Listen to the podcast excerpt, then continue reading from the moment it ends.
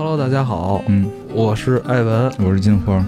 在今天的节目开始前啊，嗯、还有点事儿想跟大家说、嗯。对，以后可能经常有。非常感谢就看 A P P。对，我跟金花这两期在节目开始前呢，都有一个广告小剧场。这两个广告呢，嗯、其实来源于咱们这个就看 A P P。对对对。呃，就看 A P P 啊，它是优质商业内容的生产平台，嗯、同时也是原创内容的交易平台。对它。会帮我们解决很多问题，因为其实我们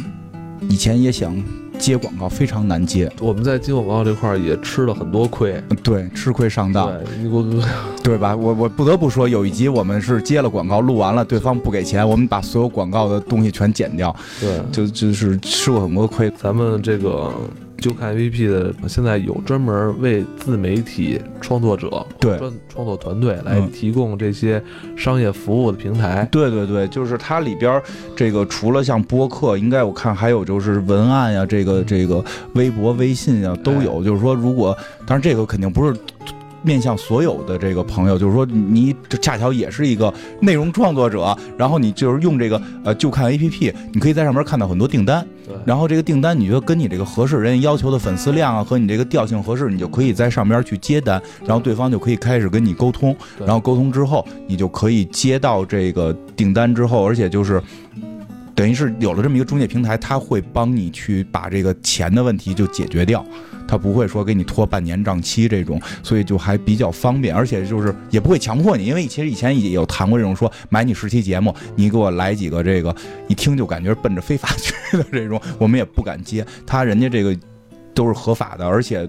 我们不想接就可以选择不接，其实这个还是比较方便的，挺感谢的，因为我们是希望把更多精力放在做节目上。对，有的时候我们就是，但真的有很多苦。苦恼跟跟困扰，嗯，这牵扯我们很多精力，但是有了这个就看 A P P 会解决我们很多问题，我们可以更好的去做节目。呃，如果你是一个内容生产者，或者你是一个内容生产团队的一员啊，嗯，嗯，建议大家可以尝试一下这样的平台。对，而且它因为以前很多这个平台都是只针对于微信、微博，对，这个就看 A P P 现在针对于我们播客了，对，音频播客的春天。我感觉真的可能要来了。开始今天的节目，刘慈欣《流浪地球》。我现在非常紧张。我现在手上这本书啊，是我在十年前啊，嗯、应该现在十多年前了，是在二零零八年，嗯，嗯，一个巧合，嗯，当时是在电商买书凑单。买的这本《流浪地球》，刘慈欣获奖作品，封面上是有这个复旦大学中文系教授严峰、嗯、点评点评，他说在读过刘慈欣几乎所有作品之后，我毫不怀疑这个人单枪匹马把中国科幻文学提到了世界级的水平。这句话非常出名，这句话在之后的这十年里边几乎出现在了各个跟刘慈欣有关的国内媒体上，那、嗯、也可以说是十年前这句话一下把刘慈欣就是就定了一个很高的一个位置啊，就、嗯、确实也值得。这本书是零八年一版一印，我是很喜欢《流浪地球》这部作品的，嗯、而且在众多刘慈欣作品里边，嗯，我最喜欢的短篇就是他《流浪地球》，嗯，呃。中长篇最喜欢的是《球形闪电》。嗯啊，对对，其实其实真的我挺我我挺推荐大家看看这个艾文手里拿的这本这个短篇集的，它不是光《流浪地球》一个故事，而且特别快，你能看完。对对 对, 对，而且我觉得这挺有意思，比你拿一个大厚书，你你看几页你就看不下去了，或者怎么样，特别累，没那么多时间，对吧？这真的，你你，我觉得这有一个小时、俩小时就看完了。用不了，可能都很快，你能体会一场这个这个科幻的这这这种感觉。他对于科幻作品的把握，这种世界观的这种设定上，嗯、也是他很独到的地方。这是他最，这是我觉得是他最强的地方。嗯，而且这个特别有意思的在于我，我我我期就是第一次看跟后来看，现在看都感受都不一样。就是我，因因为我也是后来看作品相对越来越多之后，我会发现，哎，你会觉得大刘的这个作品真的是叫中国科幻。就我记得，因为我看过那个台台湾的那个南宫博士，有时候就讲说，就是说你们不要以为就是你们随便写一个什么飞船，然后起一个名儿啊，这就科幻，这就叫科幻，对吧？人家叫企业号，你起一个叫关羽云长号，对吧？你这叫科幻，你这叫一骑当千的那个，对吧？你这你这不是，而是你看你看像像《流浪地球》这个故事，你我现在看完之后我再琢磨，我操，这只能是中国人写出来，对，因为外国人绝对全全是非船派，对，对吧？对，带着整个地球逃亡，这种乡土，这这是中国人根上的一个落叶归根，这种乡土的这这这种情绪。在这儿就只有中国人干这种事儿。离着咱们最近的嘛，嗯、今年奈飞不是有一个科幻剧嘛，嗯、咱还做过他一期节目，我记着，就讲的是一家人坐着飞船走了。嗯、对啊，就讲一家人如何在这个外星球上，对对对对，旅行啊，冒险。嗯，包括我看过一些日本作品，其实也是，就是可能自己是一家的就走了，或者说一一小波人走，一部分人走，对对吧？但是这个就是我我可能也是看的作品少，我是没有见过某一个。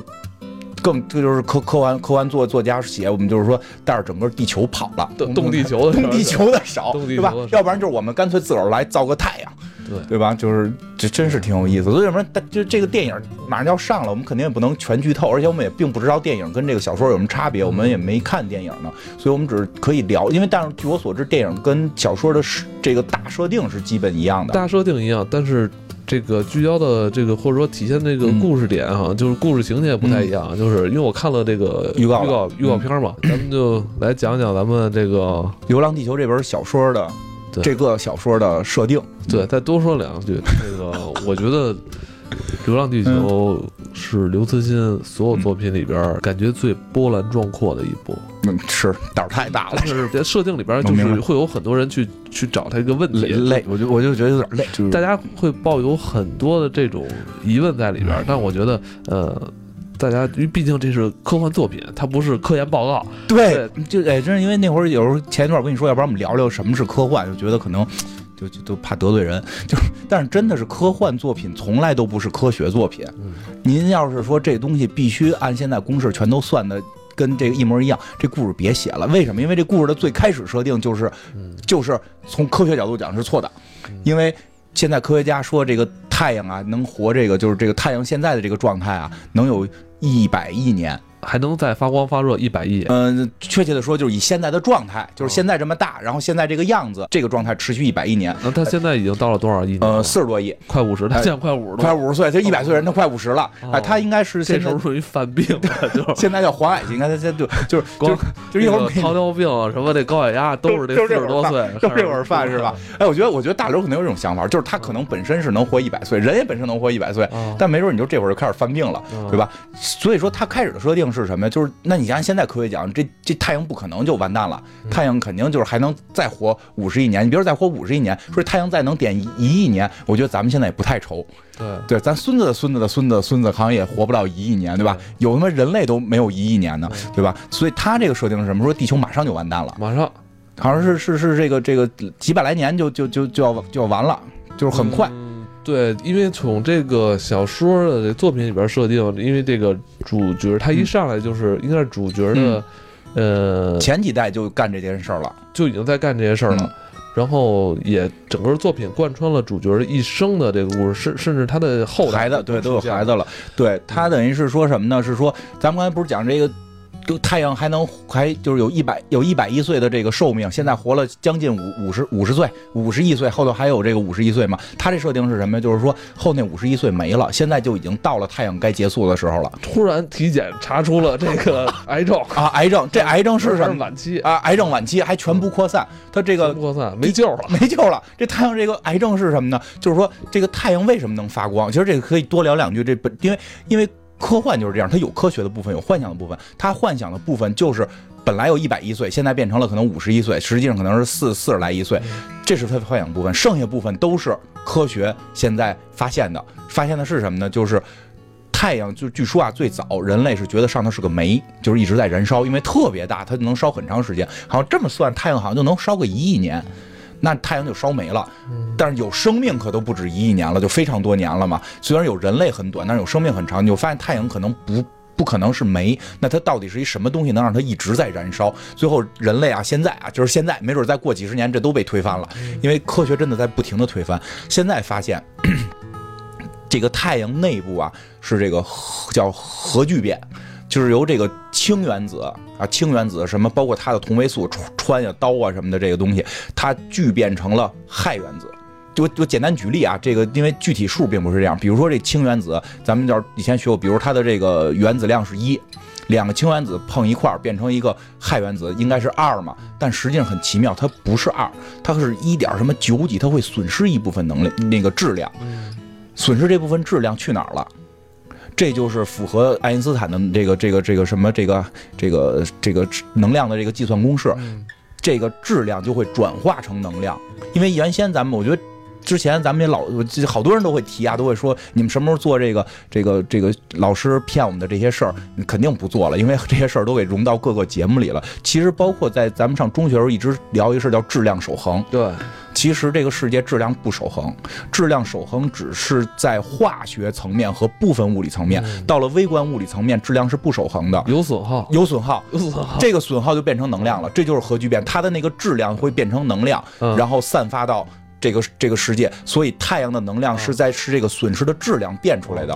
这太阳里边全是氢，然后再不停的变成氦，不停的变成这个氦，直到有一天所有的氢都变成氦了。都变成氦之后会出现一个什么情况呢？就是它这个这个这个叫什么？就是这个故事里所谓的这个氦闪，这个是真的会出现，它会突然膨胀，它会突然膨胀能量，因为当那会儿的时候里边没有氢了，它会氦开始聚变。氦聚变就会聚变成氧，或者聚变成碳，聚变成氧，然后最终说的，就是跟它的星球大小有关。更大的星球好像最后能够能够聚变成这个这个铁什么的，但是咱咱们这个太阳的这个大小好像是聚变成这个碳，就好像就差不多了。它会从氦聚变碳的时候，它的反应会超级强烈，在这个超级强，它会那个突然膨胀，对，就砰一下就炸开了。炸到什么程度？就是炸到把地球就炸到地球的这个这个地球会在太阳内部了。哦，它通过它的爆炸膨胀，就给它就是套它。对对对，这个小说里边写是地球是到了太阳的表面，哦，但是人家热，人家更膨胀，就是人家那个这个叫什么核聚变更强烈了，一定就会更热，就会把地球给烧没了，所有人就瞬间气化，地球什么就瞬间气化了。所以这个故事里边就发现，我操，我们本来以为有一百亿年，结果您就四十来亿年就就要变了，那我们叫逃。等于就是之前的科学家在这作品里边没有把这个这个突然的这个氦的这个氦闪氦闪、嗯、给计算进去，没有预测到，对，他就是对，就是就是因为他这故事等于是老百姓还真是没屁没啊，对对对对对，因为他等于是从现在的这个还追剧呢，对，还追剧，还听《黑水公园》了。我们告诉说那个三百年之后，那个太阳就要爆炸了。对对对对，这还就是这意思，就是这意思。因为因为为什么就是那个氦闪真的是本身这个行星就会变，因为好像现在太阳应该算黄矮星，它。它这个闪，它这个这个叫什么氦闪之后会变成红巨星，红巨星会很快的之后重新再收缩，就会有一部分星辰，然后它它会再再变成这个这个什么什么，氦闪之后它就会变成这个红巨星，然后它红巨星时间很短，它会再变变成这个白矮星，然后等等这种一系列变化，这一系列变化是现在科学家天文学家已经发现的会有的，只是会到。一百亿就是五十亿，五十一年之后，但是这个故事是马上就要发生了，所以人类唯一能干的事儿就是逃跑，就是来不及，来不及就逃跑，来不及别的了，来不及只能逃跑。逃跑，这时候就有两派意见了。哎，对，这很奇妙，有两派意见了啊！哎、这个真的就是一派意见，就是说咱们坐飞船跑，咱们坐以咱们现有的这个航天技术，嗯、咱们坐飞船。对，比较稳妥，稳妥。但你跑哪儿去？但是真正宇宙里边很恐怖的，宇宙里边你要现实来看的话，呃，就是这这个小说里边写是，就是离我们现在最近的叫比邻星。它为什么叫比邻星？就是离我们非常近的一颗星。哎，其实你你你突然会，我突然会想到就是那个那个漫威漫漫威的这个复仇者联盟。灭霸那几个手下都是这些星系，就这个这些星球的这些名称，比邻星，对吧？他、哦、那个扔毛飞毛叫比邻星，什么什么什么这个这个超巨星，什么白黑黑白矮星、黑矮星，就都都是从这些里来的。我可以把这段跟大家念一下，嗯、也保证我们的严谨啊。好，三个多世纪前，天体物理学家们就发现了太阳内部氢转化氦的速度突然加快，于是他们发射了上万个探测器穿过太阳，最终建立了这颗恒星完整精确的数学模型。巨型计算机对这个模型计算的结果表明，太阳的演化已向主星系外偏移，氦元素的聚变将在很短的时间内传遍整个太阳内部，由此产生一种叫氦闪的剧烈爆炸。之后太阳将变为一颗巨大但暗淡的红巨星。它膨胀到如此之大，地球将在太阳内部运行。事实上，在这之前的氦闪爆炸中，我们的星球已经气化，就我扛不住，扛不住，扛不住，扛不住。这一切将在四百年内发生。嗯，现在已经过了三百八十年。我等于就是咱们这个主角故事，主角的故事是从这个三百八十年这开始。对对对，他会先回忆一段之前发生的事儿。哎，太阳灾变将炸毁和吞没太阳系所有适合居住的类地行星，并使所有类木行星完全改变形态和轨道。自第一次氦闪之后，随着重元素在太阳中心的反复聚集，太阳氦闪将在一段时间内反复发生，这一段时间是相对于恒星演化来说，其长度可能相当于上千个人类历史，所以人类在以后的太阳系中已经无法生存，唯一的生路是向外太空恒星际移民。而照人类目前的技术力量，全人类移民唯一可行的目的是人马座比邻星，这是距我们最近的恒星，有 四点三亿光年的路程。以上看法是人们已达成的共识，争论的焦点是在移民方式上。对，就是在于你看，关键在于我要去这地儿，比邻星、嗯、就是去的目标已经确定了，这是能达成共识的。哎，四点三光年是指什么意思？就是光速，嗯，就是但是现在我发一道光，四点多年之后才能到那儿。没法想，没法想，没法，没法就是你是光，你得走四年，嗯、对吧？咱们现在跟光差的好像有点遥远，对吧？咱对就光光光学的事儿，这个光速这个不可能达到光速，咱因为他这小说就发生在现在，咱不可能说咱已经有这个超光速飞行了，这这有有点扯嘛，对吧？也没也没有虫洞呢，咱还啥都没有呢，就是靠自己吭哧吭哧飞。大家是没有什么亚光速飞行这种技术，那就还没有呢，还没有呢。大家就在想我们是怎么弄，对吧？所以就有两派，一派咱们坐飞船走，但是坐飞船走，你要飞到那儿，你需要多久，对吧？我觉得你去十个、二十个人，我觉得你一冷冻没准就过去了。嗯，全全地球来来八十亿人，你怎么怎么飞，对吧？你带谁不带谁，对吧？你这就成问题了。所以另外一派就是说，咱们带着地球走，对。这个太能想了，我就很佩服大刘在这儿，我没见过有敢这么说的。第一次我在读这个小说的时候啊，我就整个人就就感觉这个气势特别磅礴，哎，就感觉你就感受到了一种磅礴的气势扑面而来、啊。对，其实有些科幻作品里，像《神秘博士》里有，就是带着地球走了，嗯、那个他妈是神秘博士，嗯、然后他妈是个外星人，有这种什么跨维度啊、跨他妈这个时间的这种能力了，嗯、然后就是你最后就是。感动的，他这不是，这是咱就普通老百姓，就咱们现在，咱们要用四百年时间带着他们地球走。而且你能读到这个中国作家的这种韧劲儿与淳朴，对，真是怎么去写这个东西？咱们建立咱们的这个大型奇迹。对，对我这样，就为什么？我觉得这真正有关系，就是西西方很少建建造大型水利工程，对，可是你他们有工会嘛？就咱不需要，说白了是，他没，因为你看欧洲就是什么，就是不行，咱就逃亡吧，咱就上船吧，咱泰坦尼克了，对吧？咱咱混不下去，咱泰坦尼克了。你看中国最早建建那些大型水利工程，有时候你现在中国你那个有些还有这个遗迹的，你去看，我、哦、这简直就是隋唐大运河愣挖出来的，多多难以想象啊！这搁老外就不可不可相信啊。所以这时候你在琢磨，哎，你让地球。你带着地球走怎样又不行，对对吧？咱们这个团结一致，咱们就就能行。所以在他这设定里边，最后就是这个全世界的人民团结一致，团结一致就是我我觉得也是受了我们中国人的这个感召，咱们就进行这个大型的这个工程，要让这个地球变成一艘飞船，整个地球就走了。我觉得我觉得很厉害的就在于，哎，我就觉得很厉害在于，有的时候吧，可能有些作品也会说到这儿，他就到这会儿啊，他就奔着近乎魔法去了。就或者开虫洞啊，或者就怎么着了，他这写的还挺实在。我觉得对于外国人来说，他可能不太容易理解吧，不太理解这事儿，理解吧。哎，咱们看，咱看书中是怎么写的啊？书中对这段还真有描述。嗯，呃，时间是够的，要相信联合政府。嗯，这我说了多少遍？如果你们还不相信，我们就退一万步来说，人类将自豪去死，因为我们已经尽了最大的努力。人类逃亡分为五步。第一步，用地球发动机使地球停止转动，使发动机喷口固定在地球运行的反方向。第二步，全功率开动地球发动机，使地球加速到逃逸速度，飞出太阳系。第三步，在外太空继续加速，飞向比邻星。第四步在中途使地球重新自转，调整发动机方向，开始减速。第五步，地球泊入比邻星轨道，成为这颗恒星的卫星。人们把这五步分别称之为刹车时代、逃逸时代、流浪时代第一阶段加速、流浪时代第二阶段减速，以及新太阳时代。移民过程将延续两千五百年的时间。这太太厉害，就这哎，就这一句话，啊、就这一句话太中国了。一百代人，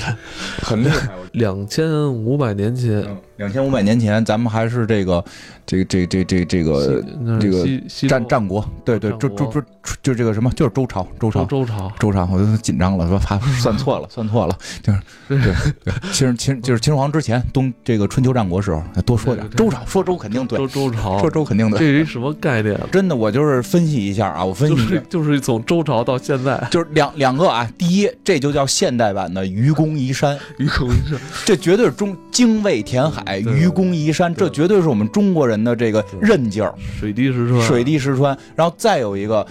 你真得想到，我真觉得这作品只能中国人写出来。为什么？你说埃及是文明古国，现在上边人可不是原来的那帮，现在人信的是伊斯兰教，人信的不是这个金字塔、狮身人面像这教。但咱们两千五百之年前信的什么？孔子，孔子那会儿没出来，反正孔子到现在可能有两千年了。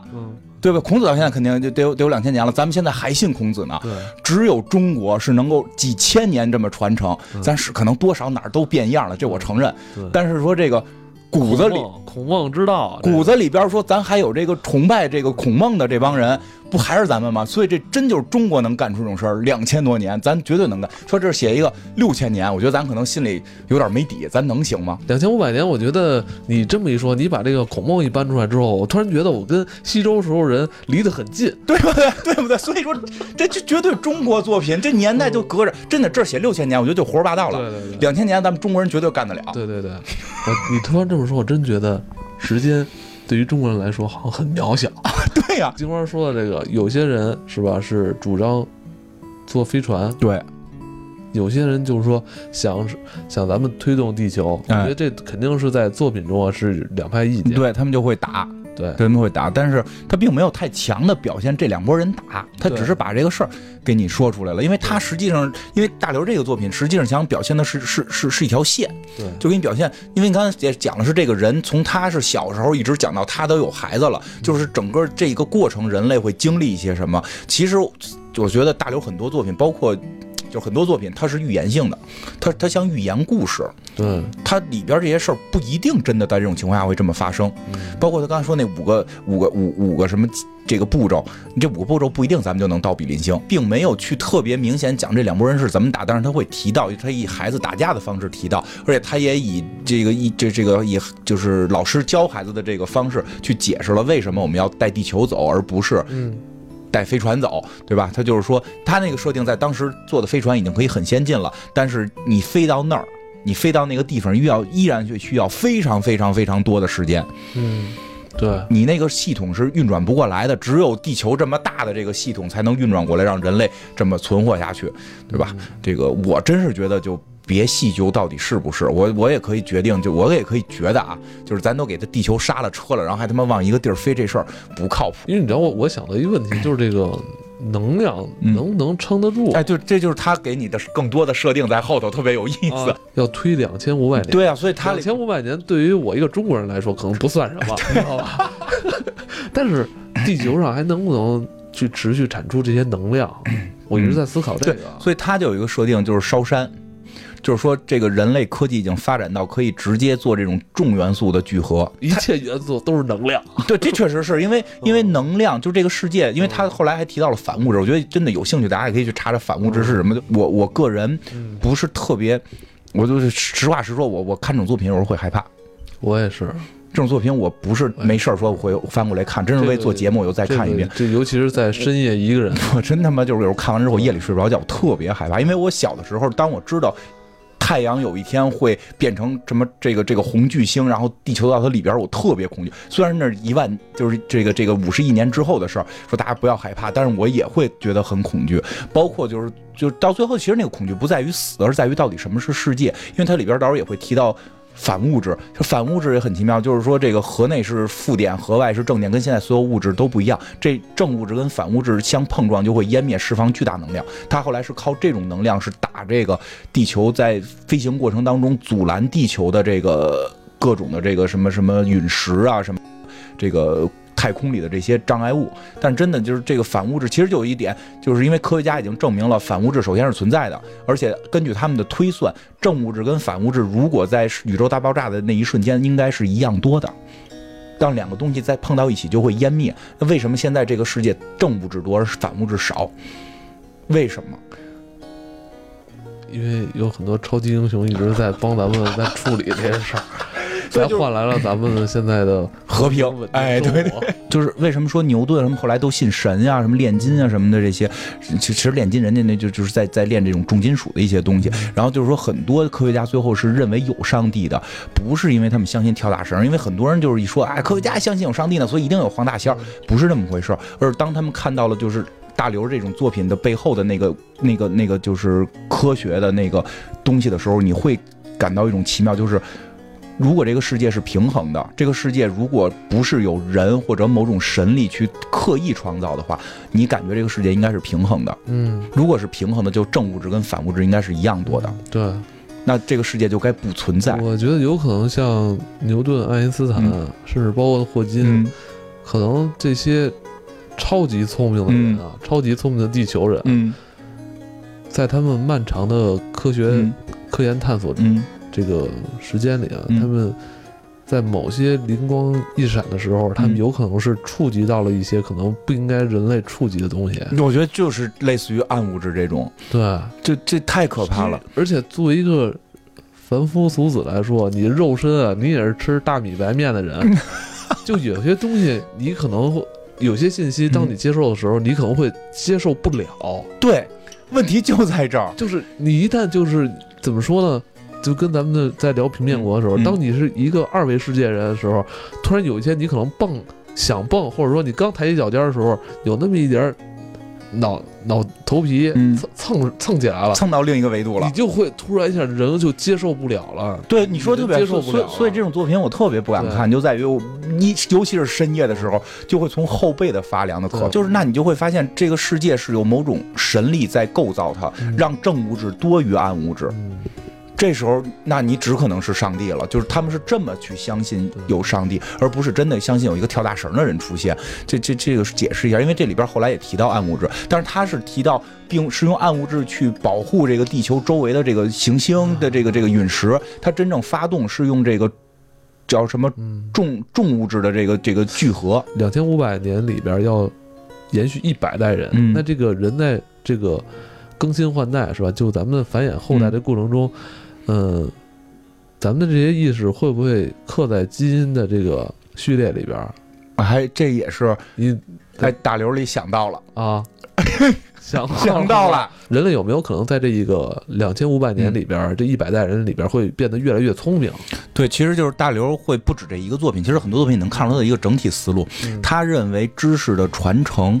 是一个。非常大的问题，他认为知识的传承是阻碍人类发展、阻碍任何生物发展的最大问题，就是这个父亲知道的东西，儿子不知道。对，所以他在这个设定里边，在流浪了地球的霍霍金做那么大学问是吧？他后后人学生都不知道，一直跟他学的学生也没他悟性个对吧？可能后来过几年又出高人，这有可能的。嗯、然后就但就是说，他这个设定里边就是说，人类发明了一种技术，嗯，就是所有的知识可以在就是延续。哦，那行了，那解决了，解决了。他做的是，但是他为这个事儿，我觉得单就是那个乡村教师，就是单独在谈这个事儿。嗯、乡村教师那个就就 P K 聊一下，因为我还我其实特别更喜欢乡村教师那个，我真觉得那也很有意思。嗯、死活教孩子这个牛顿三大定律嘛，就跟他说这些知识你们可能觉得没用，但是未来一定有用。嗯、就是说关键在于什么，在那个设定里边，就是说除了地球。除了地球，宇宙的其他的高级智慧生命全都已经掌握了类似于《流浪地球》里边人类掌握的这个技术，就是我的知识是可以直接传给孩子的。哦，孩子也不用再学了，因为你会发现，从我们小学或者从幼儿园开始，一直上学上到大学，全都学的是之前的知识。对，当然了，这个我觉得是一个是一个值得讨论的点，因为在这个学习过程当中会培养你很多东西，但是我觉得如果你提前知道一些东西也并不是坏事。如果现在有外脑，我倒是希望有个外脑，就比如刚才咱们录三国杀的时候那句诗，我他妈现在死活也背不下来，我希望有外脑能记住。我想的就是你人类你不学习的话你还能干嘛呀？研究啊，你都研究啊？不是，就是说你可以干别的，但是就是说你可以进一步研究，这样可以加快整个。你想你最最最聪明的这段时间你再用来学习，如果这段时间你的知识储备已经足够大了，而你会发现人类学习时间越来越长，因为知识量越来越大。然后乡村教师那个就是说全全宇宙那些高级生命都有这个技术了，嗯，但是结果呢到地球发现地球没这技术，觉得地球都是大傻帽，结果发现地球有一种特殊的生命体，这种生命体叫老师，他在整个这个社会大环境的生物群体当中，他作为了这个传承知识的一个重要的环节，如果没有他们，人类就完蛋了。但是他那，对吧？哦，哦你是聊到乡村教师啊？对，就是因为跟这个设定是有接近的，嗯、所以这个设定里边，其实就是说乡村教师跟这个里边大刘体现的思维是一样的，就认为人类的知识的传承会让人类发展更快，所以它里边是有这个说明的，就是人类已经发展出了这个知识可以传承的这个技术。所以基本上是可以确保知识的传承，但是刚才你说另一个问题，就是大家是不是能一直坚信这件事儿？这就不能，就是大家即使知识传承了，信念是没法传承的。所以这个故事在后后期会有这个大家质疑这件事儿的、啊。对，因为我们知道这个一百代人啊、嗯，当这些人都离去的时候、嗯，这些后代会越来越对坚持或者坚持。流浪地球这件事儿会持一个怀疑态度，怀疑态度，为什么我们要走？对，对吧？对，为什么要走？对吧？所以这个这个故事还这个挺有意思，就在于后来他们就发生分歧了。也也正好这块也说一下，这里边还这个很，我说这个寓言故事很有意思的点就在这儿，就是这个这个谁啊，这个主人公他有一些他们的这个感情故事，他后来找了个媳妇儿，哎，是个日本人，我觉得非常有国际精神。我觉得大刘这个。非常有国际精神，这这这找了一个日本媳妇儿，然后这个日本媳妇儿就是怀疑态度，嗯，就是怀疑这是不是这地这个太阳真要爆炸？我看好好的给我跟那儿呢，所以他媳妇儿就天天观察这太阳，那个，所以他媳妇儿呢就一直用这个民用的这个望远镜跟民用电脑观察太阳，就是他怎么观察，他都说这太阳没变化，这是不是人骗咱们呢？嗯。就所以就就是后后这个他就跟他媳妇儿就说说这个这个你就瞎说八道，你拿一民用望远镜跟一民用电脑，你搞民科呀，你就能测出人家这科学家测出是，对吧？结果后来很快就是很多人就都在干这个事儿，所以我都觉得这地球啊，就是这个太阳啊没坏，嗯，科学家呀骗咱们，嗯。然后呢，就开始阴谋论。我觉得这点写特别有意思，被害妄想症，被害妄想症，阴谋论就出来了。就说这个啊，就是有人要干这个事儿，是为什么？集中资源，然后独裁、奴役我们，对吧？欺骗我们，把这个资源集中到他手里，然后就是压榨我们老百姓。但是你会发现，其实这胡扯，谁谁这个就是说想压榨你，带着地球跑这事儿多多大风险呀，对吧？结果大家都愣信了，结果就起义了。这书中啊，对。对这部分还是有很大一部篇幅去描写的、嗯嗯、其中一段他就写到，在这个时代，人们在看四个世纪以前的电影和小说时都感到莫名其妙、嗯、他们不明白前太阳时代的人怎么会在不关生死的事情上倾注那么多感情，当看到男女主人公为爱情而痛苦或哭泣的时候、嗯、他们惊奇是难以言表的、嗯、在这个时代，死亡的威胁和逃生的欲望压倒了一切，除了当前太阳状态和地球的位置，没有什么能真正引起他们的注意并打动他们。这种注意力高度集中的关注，渐渐从本质上改变了人类的心理状态和精神生活。对于爱情这类东西，他们只是用余光瞥一下而已，就像赌徒在盯着轮盘的间隙抓住几秒钟喝口水一样。其实他从这部分啊侧面也是描写了，呃，在这个逃逸时代，嗯、呃，地球的这些。后代对，嗯，我觉得一方面就是说男主人公对对待这些、哎、爱情，对很多其实他们的很多世界观就已经改变了，对对对对对，因为他们只关心两个事儿嘛，嗯，生死了，所以就是这个有这个主人公媳妇儿一直看太阳，嗯，对吧？他这到这会儿的时候，大家就站在不同立场了。看这块的时候，我就在我就在思考那个时代人类的社会结构变了，嗯、然后社会结构变，然后大家都是以何种方式在继续生活着，特别有意思。对，这就是我觉得他他的这个魅力点在这儿特别有意思。甚至我觉得，嗯，人类到底为了什么要继续的生活？一些根源的问题，我们为什么要做这些事儿？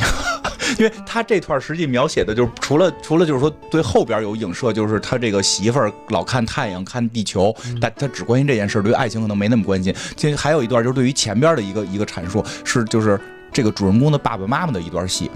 嗯，他主人公爸爸妈妈有段戏，就是他爸跟他他妈说，好像在哪次这个离地球位置正合适出去出去这个旅游的时候，说，哎，对了，那个我就他爸直接说我爱上谁谁谁了，他妈说，哎，你你你说那是谁啊？就是他妈也没急，就是你说那谁啊？然后孩子就说啊，那是我小学老师。然后那个男的说，那个就是就是我我我可能要离开你们了，我要跟他过一段。然后这个这个这个对吧？然后他妈就说啊，可以，你去吧，那个就是祝你幸福。然后就然后就是说那就然后后来特别逗，那男的还直接说啊，可能爱几个月就不爱了，我还会回来。然后可以随时欢迎，然后后来真过了几个月回来说我已经爱完他了，然后那个还说那个那个那个就是他夸咱们家儿子特别好，然后这女这女的心特大，说那咱那个投影仪坏了你给修一下。真到那个时代，大家可能更多的考虑就是说我可能随时会死，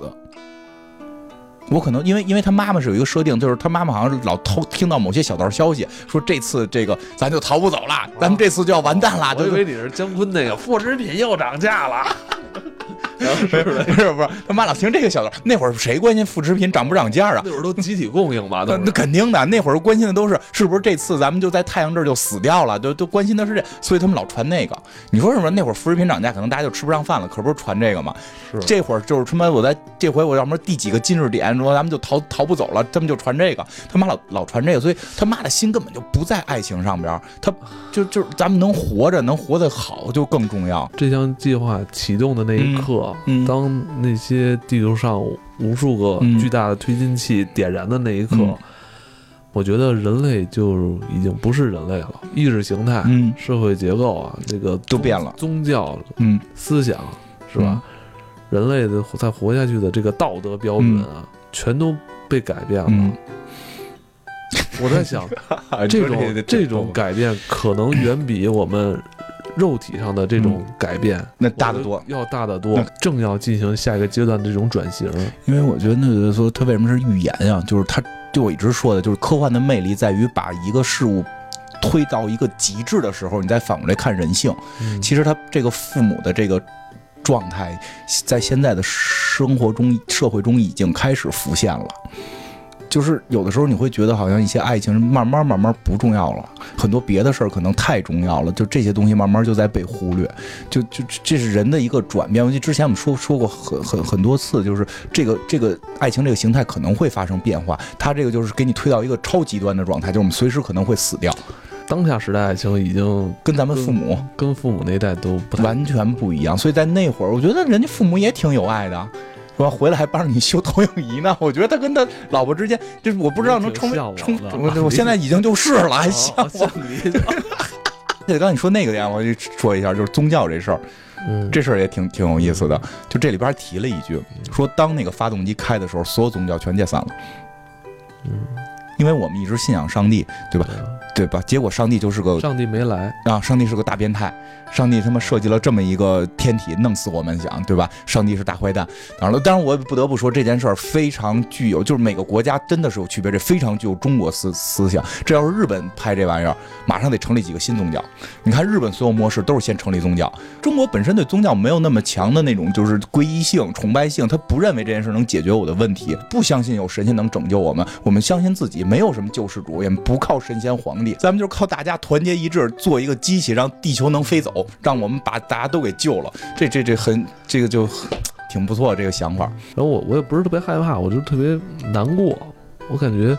可能属于我的那个人类时代就已经结束了，结束了嗯，结束了。我觉得，所以我我而且真的，他后代理解不了我。我觉得你说这点在这里边也有一个特奇妙的体现，就是他们有一个。聊天就是老师跟他们聊天，就是说这个什么是死亡，死亡是什么颜色？我们现在所有人认为死亡一定是黑色，嗯，看对吧？玩死亡金属都得穿黑色衣服，这是很明确的。我玩术士都是以黑色衣服系为主，就是我代表的死亡是黑色。但在他那个世界，死亡是是就是就是说那个小孩理解死亡是光芒万丈。因为他们从小知道有一天太阳会爆炸，我们会全死，所以光芒万丈代表着死亡，黑暗反而代表的是安全。就是当这个一切变化的时候，我们很多认知都会跟着变。嗯，就是他他这些很多这种细节想得非常细。就回来的时候讲那个，就有很多人就不相信这个太阳要爆炸嘛，就就开始有阴谋论，说是什么这个联合政府要欺骗他们，然后就开始暴动，然后结果他媳妇儿跟他就分在两个阵营，他还是想保护这些发动机的，然后他媳妇儿就是去去去反抗，结果他后来媳妇儿也死掉了，然后他就也这个草最后还是给他们剧情都剧透了，无所谓了，反正这个是小说，这这这小小说，这是小说。跟, 跟电影不一样，然后他这个就是最后到最后时刻，他也精神崩溃，也跟着一块反抗了。但是最后的那个反讽，我觉得特别有意思，就是所有人把最后最后那帮科学家、那帮那个开地球的这帮人、这帮坚信这个太阳会爆炸的人，呃，应该说是在在后来他们那个时代，嗯、因为他的时间一直在走，对，就当时已经是主主角已经有孩子了，对他父亲都死了，爷爷父亲都死了，因为他是应该至少是一个中年人了，应该对对对，中中老年吧，对。中老年那个状态，就是那个时代还在坚信，就是地球应该进行那个漂漂流、漂流啊，这个流浪的这、啊、这帮科学家已经被定为那个反人类罪。最大的恶人，对，因为你们欺骗我们，我们原来跟原来轨道活好好的，你们非欺骗我们，让我们流浪，因为确实流浪过程当中又是撞这个各种的这个星球会会撞上他们，而且你想离太阳越来越远，整个地球表面全都结冰了，他们只能活在地底下。他们的确是，就是说人类的确当时。嗯，他可能理解不了上上几个时代的那个，对对对，上几代地球人的那种快乐，但是。但的确就是他会思考为什么现在会这么贫苦或这么苦难，对对对对，而且说住在地底下，然后还可能有岩浆，他们一直自己观察说太阳没变化呀，对对对对，所以你们肯定就是反人类啊，就把他们都杀了，然后最后给他们就真都杀死了，然后在他们杀死他们的一瞬间发现太阳真炸了。我太讽刺了，我觉得这个这个高潮反得特别漂亮啊！不过我真的不得不说，就这个高潮反得很漂亮，因为他有些作品到后就是就是各种风格不同，我觉得他内他内内内在的风格也不同。这个风格到最后这点会让人爽，我觉得是吧？让你们整天玩阴谋论，说这说那就炸了吧。当我后来就是在读第二次的时候，觉得还是挺过瘾的，这是吧？我也觉得特过瘾。对，当我听到这五千人全部被判死刑的时候，觉得太宽容了。难道仅仅一死吗？这一死能偿清他们的罪恶吗？能偿清他们用一个离奇变态的想象和骗局毁掉地球、毁掉人类文明的罪恶吗？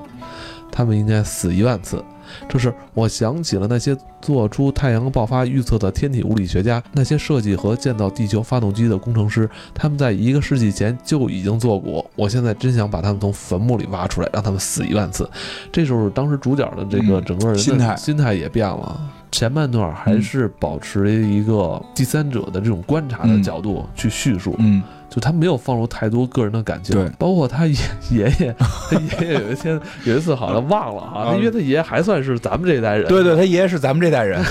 就是觉得这个外头下雨会很凉快，结果看下雨就跑出去了，就被烫死了。对，就是他，他还是相对用一个比较理理智的这个角度去去看待这一切。对，但是咱们读到最后的时候，就最后这一页的时候，嗯、他的转变啊，他转变非常的剧烈。对，因为他就是在。这个叛军内战的时候，他实际上开始他还是保卫这个，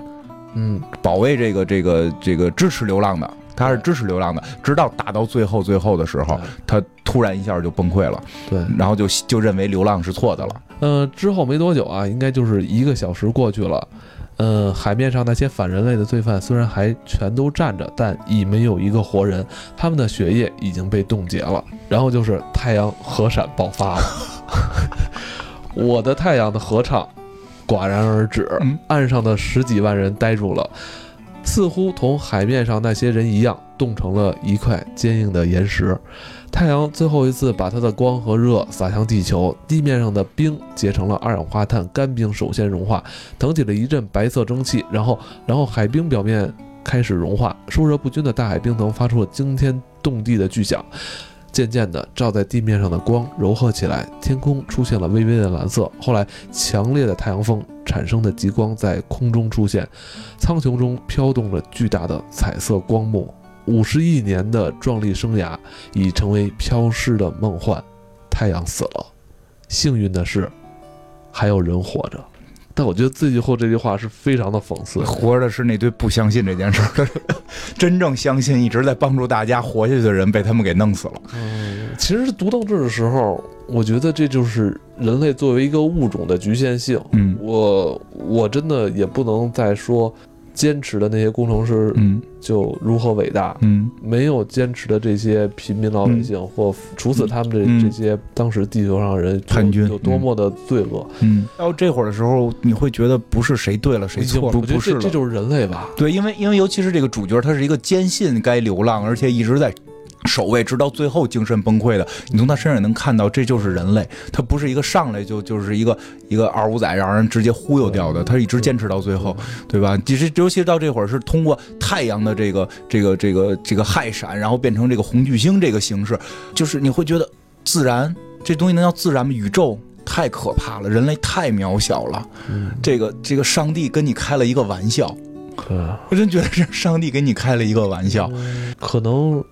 人类的历史就是当下，人类没有之前，人类所有的之前都可能是被植入进来的。我跟你讲，对，所以就是说，这个时候你就要信这个飞天面条宗。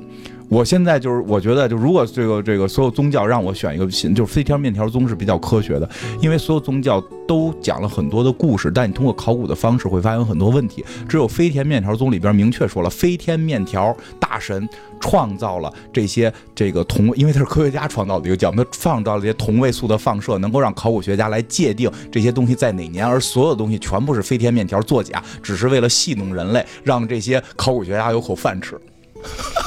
可能这个世界就是一百年前创造的，对吧？所有这些古董上边是你碳元素测的是怎么做古，都是人家一指给你指出来的。但也有一种可能，人类历史非常长。现在我们能知道什么？就是就是五千年到头了，会不会有亚特兰蒂斯？一万年前人已经能够坐飞船了。哦，这就是咱们回到刚才说的那个话题。嗯，就是教育是限制人类进步的。对啊，如果在那个时候教育由于某种原因教育被断了，嗯，就没了，就完了，就完了。嗯，就网上不是有一个那个图嘛，就是说一个外国的一个一个演讲者就说说的，你们老觉得这个这个人类在毁坏地球什么的，你们真想多了。就地球的寿命都都是按亿年算的，你说这塑料一百年解决不了，对于地球这这几十亿年来讲，这你是个啥呀？一亿年我就把你所有东西全解决了，对不对？所以你们最终人类毁的是你们人类自己。就是你放到这个里边的时候，你就会觉得，是吧？能能能。其实，在书中的最后一章啊，篇幅就非常短了。嗯，呃，在最后一章里边，他写到：地球在航行两千四百年后到达比邻星，再过一百年时间，它将泊入这颗恒星的轨道，成为一颗卫星。地球的这个流浪还是。嗯，继续运转着，嗯，但是死了一批，可能算是当时尖端的科学家。科学家，嗯，这里边就有一个问题了，嗯、他们他们要在这个流浪这么长的一个跨度，两千、嗯、多年，嗯，对吧？这两千多年里，他们人类的智慧能不能顺利的去传承下去？也经过一些这种怎么说？变革吧，技术的更新，你才能让你的这个整个社会形态，还有你的这个科技更加发达吧。说, 说不太好，很多技术是通过战争技术升级的，嗯，好像、嗯啊、就是消费时代，嗯，通过全球消费者的这种物质的这种消费来刺激它的升级。对啊，所以就我觉得就有一种可能性，就是会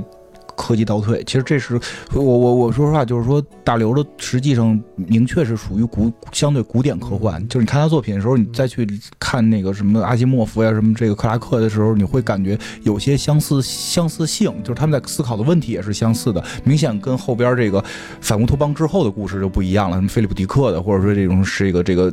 这个这个叫什么赛博朋克的就不一样了，但是就是，嗯，他们那会儿我觉得都会有一个思维。因为我前一段也在看，重新在看阿西莫夫的一些东西的时候，也会发现他会有一种理论，就是当这个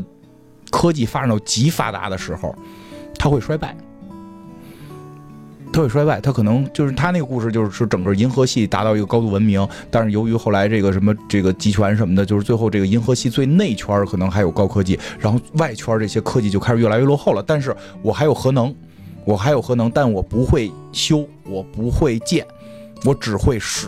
其实这是有可能会科技出的一种问题。所以这流浪地球会不会未来会变成了我会开这个飞船，我会还依然用石头去这个这个叫什么，就是用这个石头去发这个能量，但是我已经因为变得非常困困难了，他们的生活变得非常困难了，我可能先得解决我吃什么的问题。对，我已经这是我想到没有，真的很有可能就没有，不光是说没有能力去这个开发更更更更高的科技，可能连现有科技都开始衰退。我只会维持这些发动机，我只会维修它们，但我不会再造了。会不会？然后你看，我我就我在想就这样，然后他们咔飞到比邻星了。飞到比邻星之后呢，因为他们已经做好了有可能这个会有些机器被撞坏的这个这个考虑，所以他们都是做富裕了的。因为我记得有一个篇章写，就是说这个发动机什么的被撞坏了，他们说在他们的预估损失之内，所以他们、哎、对这次电影里边就想是维修的事儿。对，会有这个，就是你会去维修这这个维修这个考虑，会不会就是他们踉踉跄跄最终到了那颗星球，但大家已经更多的技能是放羊啊、打猎啊，对吧？现在都已经变成猩猩了吧？然后在那又冷，对，那体毛就开始那个啊，对，然后你那个时候就开始围着那颗星星转，围着比邻星开始转，成为了一颗新的地球，然后大家又开始，这个时候科技就这时候，哎，我断了说什么、啊？这时候，呃，当他们再翻出《廊桥遗梦》的时候。就觉得这个就有点像咱们现在看那个亚特兰蒂斯的什么壁画了。对，就是可能你想那会儿可能能量也已经有限了，大家已经不能看电视了，所有能量都要供给给发动机。咱们那时候他就发出疑问，哎，这是不是外星人的呀？我就是这么想的，会不会这样？那所以是不是地球也没准是从他们哪个星球流浪过来的？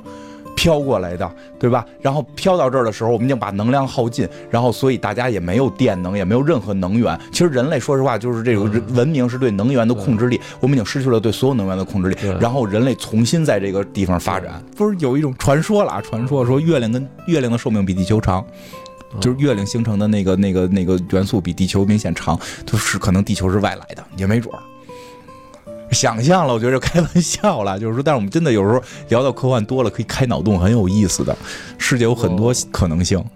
我, 我大约是在十年前吧，嗯《流浪地球》一块看的有一本书，但这本书好像风评不太好，叫什么我我还挺喜欢的，嗯、就叫好像是叫《月球的背面》。到底有什么？那么一说、嗯嗯，没看过，但我听说过，类似地摊文学那种。我十多年前就是咱国内，其实说实话还没有科幻热。对，大刘得奖之前还没有科幻热，嗯、那个时代就是普遍，呃，大家看到这个这种书都是异端，异端邪说是这样。但是但是但是真的，你退，但是你真的十年之后你退回来想想个想个事儿，你不觉得很奇妙吗？就是真的我们不知道月亮背面是什么，所以我们才去看了。嗯，所以我们今年、去年还是今年，就是这个咱们中国这个、这个、这个登月的这飞船，不是到了月球背面拍照了吗？对。如果我们一直没有那个疑问，月球背面是什么的话，我们就不会去发展这件事儿。所以我是始终觉得，就你甭管它是不是瞎编乱造，我们有这种疑问、有这种想法，就就是好事儿，就是能推动我们这种探索精神。找着了，嗯，叫什么？找着了，这这分挺高呢。二零零九年。重庆出版社，呃，由作者是叫李卫东，嗯，出版的这本《外星人就在月球背面》这本书啊，我跟你说，我操，相当炸裂。但是这本书我记得当时在豆瓣上，反正被人喷的也挺多的。嗯、我我当时一度还特别伤心。为什么伤心？因为我在读的时候，我觉得我已经跟作者那个联系在一起了，就是所有他的那些疑问、那些、那些思考，就是我我进入他的那个思、嗯、思维思维方式，对思维里边了。嗯、那个豆瓣上好多人都骂他，我特别的受伤。别看评论，就是别的东西的评论，我觉得也建议就别看了，真的。大约是在十年前吧，嗯、这么去大胆的去猜想，猜想、嗯、是吧？月球背面。其实真是不多。当时难道说只有美国人、好莱坞敢去这么胡乱猜想？对啊，中国人就不行吗？对啊，真的，你说这句太对了。这美国人不是猜那边有变形金刚吗？而且这个李卫东老师啊，他是本人是历史学博士，嗯，史前文明研究专家，外星文明研究专家。特别厉害、哎、我真的我跟你讲我记你说这就是这月球背面是一个科幻大梗，因为我记得那天我看了一个什么那个图来的，就是说那个不是这次是前几次有说这个要去月球背面看的时候，有人出了一张图说月球背面有什么，然后就画了张图什么变形金刚啊什么这这正义联盟的这个基地啊，就因为太多的故事都是把这个，因为我们月球一直正面对我们背面没对过，都是把那个梗用到月球背面，其实这是一个常用梗。真的，就你说说说说说一句，因为我也看了一些这个《流浪地球》的这个，真是有给你明确计算，说你这算错了，是吧？啊，就因为太阳就不可能在四百年之后这个氦闪，它科幻故事是种想象，是给我们提供一种想象方式。哎、这种情况会在短时间几百年里边发生吗？现在科学家说不会，但我不排除科学家骗我们，科学家可能不会把这种。灾难性的事情告诉我们，恐慌的事儿告诉我们，嗯，也对，也有可能就是科学家现在是，你这是小时候吗？嗯，太阳黑子爆发，每十一年一次，特别吓人。那会儿那会儿我记得就是说说的特别恐怖，然后那个大家那天不敢出门，大夏天穿长衣服。哎，你还记得就是、嗯、有有有有这时候那时候那个我上小学啊，嗯、你你应该是上高中了，什么咱俩一样大？为什么？那会儿就是就是呃、嗯，我们学校是老师给我们拿就是那个工人焊焊铁时候拿那个面罩。嗯嗯、他让我们拿着那面罩之后，那个排队在操场看太阳啊，那是看日食。哦，看太阳黑子也看过是吗？就是我给你看一眼，嗯、然后我就换下一个小朋友，什么也没看着。因为我当时特别紧张，我带一刹那闭了一下眼，这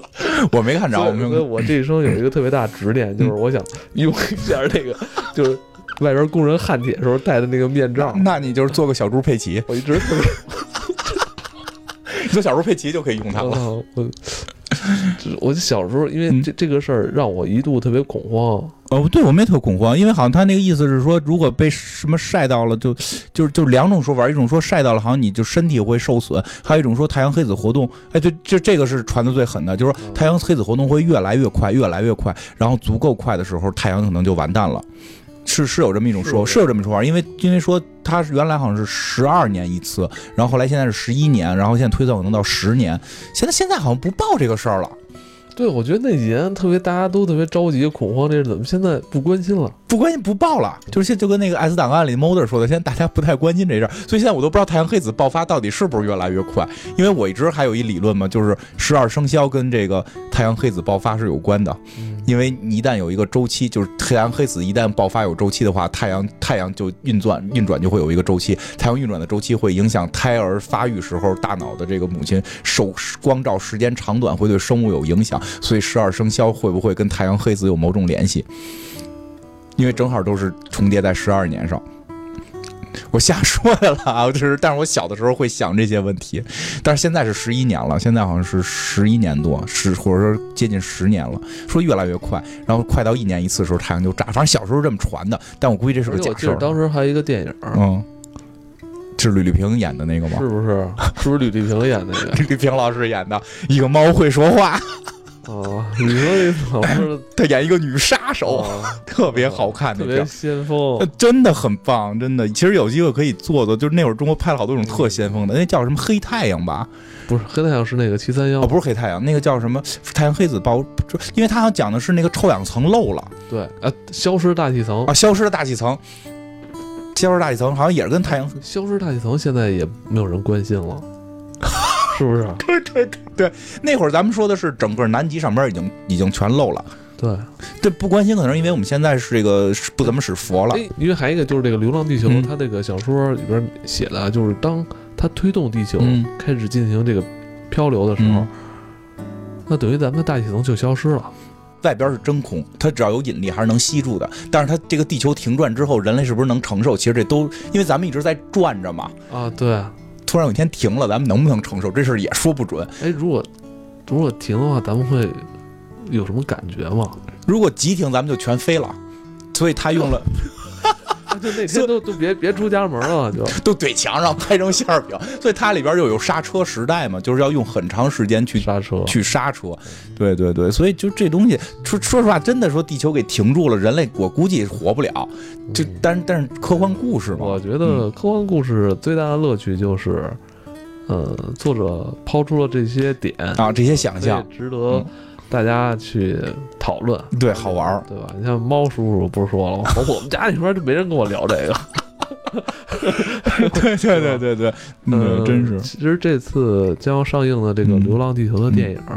嗯，呃、我看完预告片之后，嗯、呃，我觉得它应该不会拍得像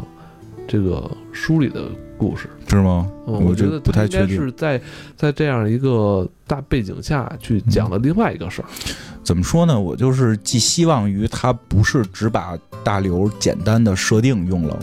我希望他能够真的把大刘所真正想传达的精神去表达了。其实像里边娶到了外这个日本的妻子啊，然后这种这个这我我我这事儿很重，我真觉得这事儿非常重要，就是非常娶日本妻子，就是他有很强的国际人文精神。就有很强的国际人文精神，就就他对于这种世界的这种这种就是这个世界发生，就刚才咱们聊的那个世界发生大变化之后，人是不是会跟着变？然后包括他他所谓的就是最后大家用团结起来的这个力量，就这些他所表达这些人文关怀，我觉得这是他最浪漫的地方。他浪漫的不在于他的这些词藻，这些词藻让我们看起来可能很很很很亲切。不是那么华丽，很朴实，但是它传达的精神，我觉得是这种人文的浪漫是有的。我希望这个作品能够，就是电影这个作品，把大刘的这个人文浪漫去传递出来。但我没有看，我我并并不太清楚啊。我希望是这样，嗯。但是不管怎么说，现在这个作品得到了高度的重视，这也算是对科幻的一个认可吧。但是我也希望，就是在取得一个好的票房背后，电影人能够冷静，嗯、对，不要因为这个东西能创下几十亿的那什么，就、嗯、就可劲儿干它，拍的就别的不干了。因为你知道之前啊，嗯、也有人说过这分级问题，嗯、人说中国不能分级，嗯，说中国一旦分级了，这个呃，所有导演都去拍那个限制级的，市场会有一个极大的这个。偏斜跟导向，哦，其实其实我也说实话，我也不是特支持现在中国电影分级，会有太多问题出现，嗯、因为这个市场的不成熟还不不足以支撑它真正分级之后让大家不盲从。这我我实话实说是这么回事，嗯，慢慢来，我觉得这是个循序渐进的过程，就像你说的似的，也我也确实我也不希望这个东西啪家伙一下火了之后。我我其实最担心的，如果说他真的表达出了大刘的这个人文浪漫的主义的精神，然后用这种硬很硬的科幻去表达出了人文浪漫的时候，如果他能够很火，然后大家去复制，我也支持。我非常担心的是，他用了一个噱头，然后